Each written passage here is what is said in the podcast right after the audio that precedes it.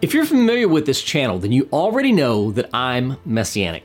I'm not a Messianic Jew, but a Messianic Gentile. What does that mean? It means that I believe in the ongoing validity of the Torah and that Yeshua, or Jesus, is the long awaited Messiah of Israel. Messianic Jews are simply Jews who believe these same things.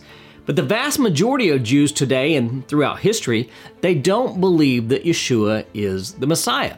Most of them don't even know that he was Jewish. Why is that? Why do they see him as a Gentile and a foreigner? Why can't they see him as one of their own? Well, the answer to this may just be in this week's 5 Minute Torah.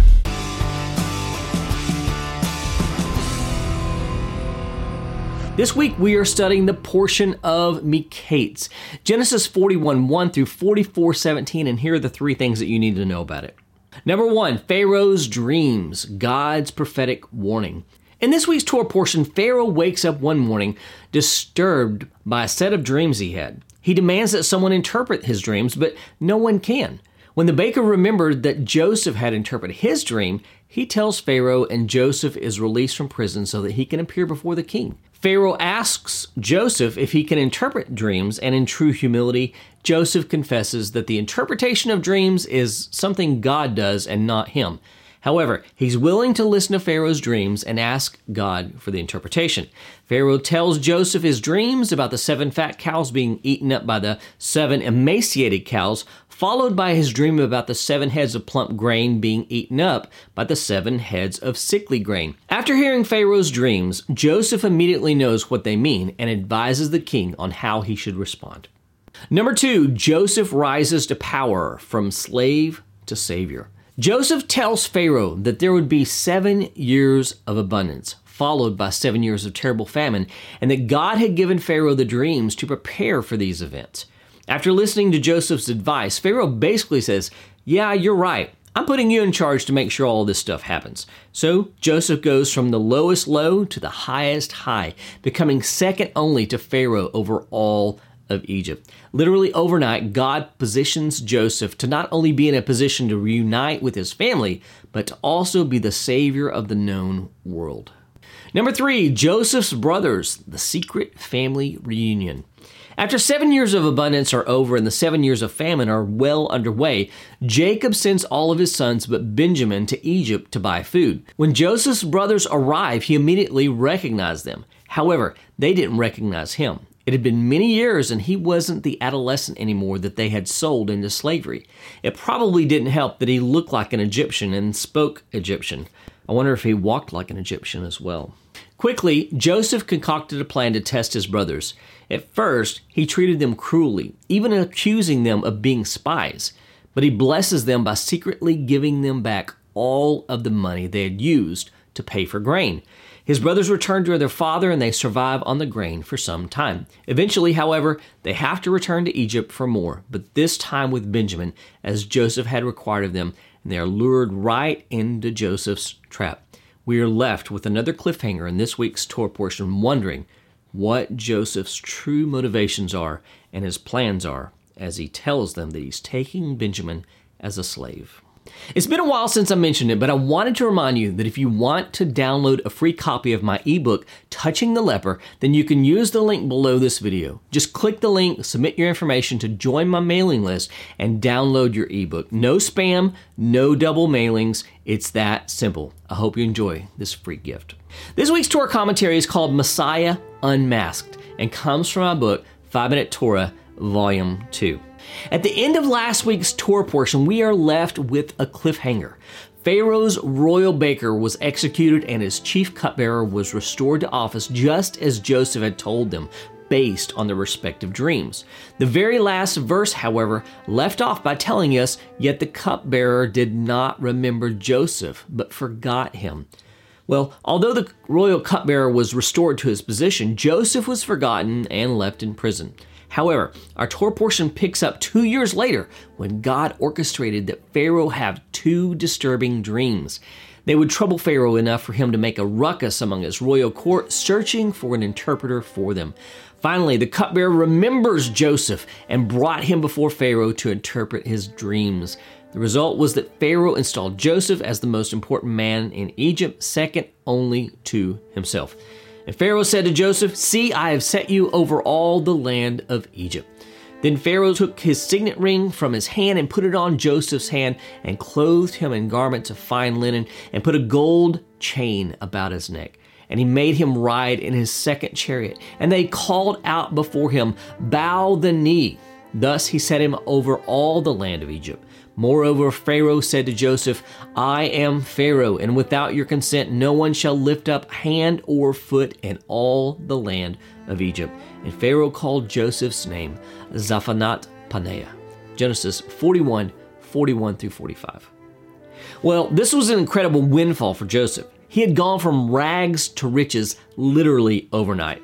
God had brought him from the dungeon to the king's palace and given him authority over the entire kingdom of Egypt. One of the first things that Pharaoh did when he installed Joseph into his new office was to give him the keys to his second best chariot and have his officers drive him around Egypt. He's cruising with the king, right?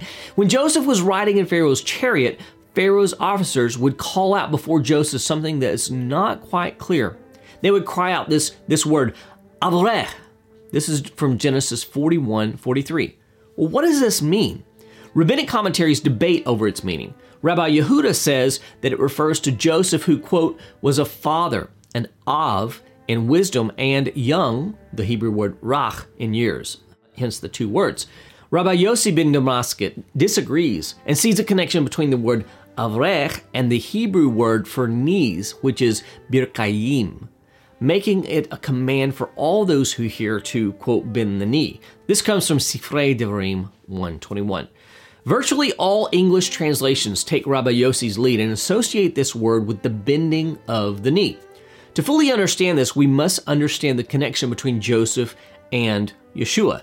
Joseph is a messianic prototype, just as King David.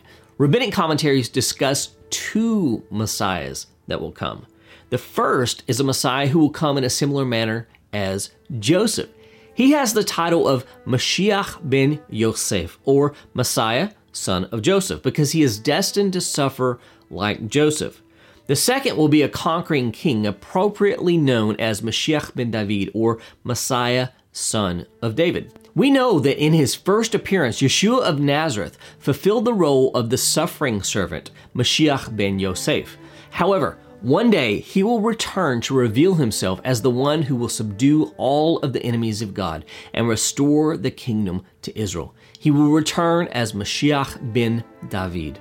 This passage in our Torah portion is the thread that ties these two messianic roles together. As Joseph is paraded through the land of Egypt, the cry went forth, Avrech, bow the knee.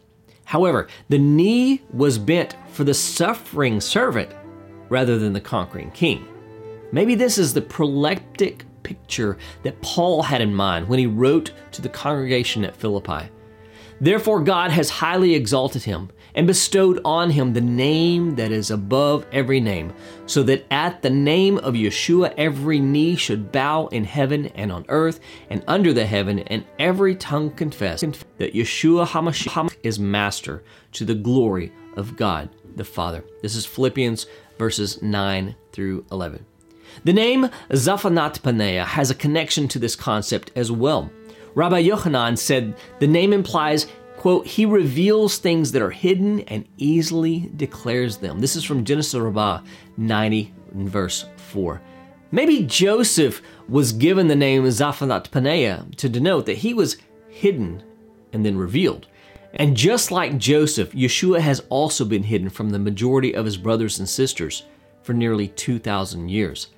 However, one day the cry of Avrech will be uttered once again, and every knee will bow and every tongue confess that Yeshua is both Messiah of Israel and Master over all. He will take off the mask he has been wearing and will no longer be seen as simply the Messiah of the Gentiles, but the Messiah of Israel as well. He who is hidden will be revealed, and his brothers will look upon him with astonishment and love as if they had seen their brother come back from the dead. It will be a glorious reunion. Now, hey, if you enjoyed this video and want others to enjoy it as well, please do me a favor and hit the like button because doing this tells YouTube that this video is valuable and it will recommend it to others. If you don't think this video is that great, then don't worry about it. Also, if you haven't subscribed to the channel yet, why not do it now? It only takes a second and you'll be notified whenever new content is published. Subscriptions also tell YouTube that this channel is worth watching. It's a good thing for you and for me. So why not take a second to subscribe? That's all for this week's 5 Minute Torah. I'll see you again soon with another messianic insight into the eternal Torah of God. Blessings from Emet HaTorah.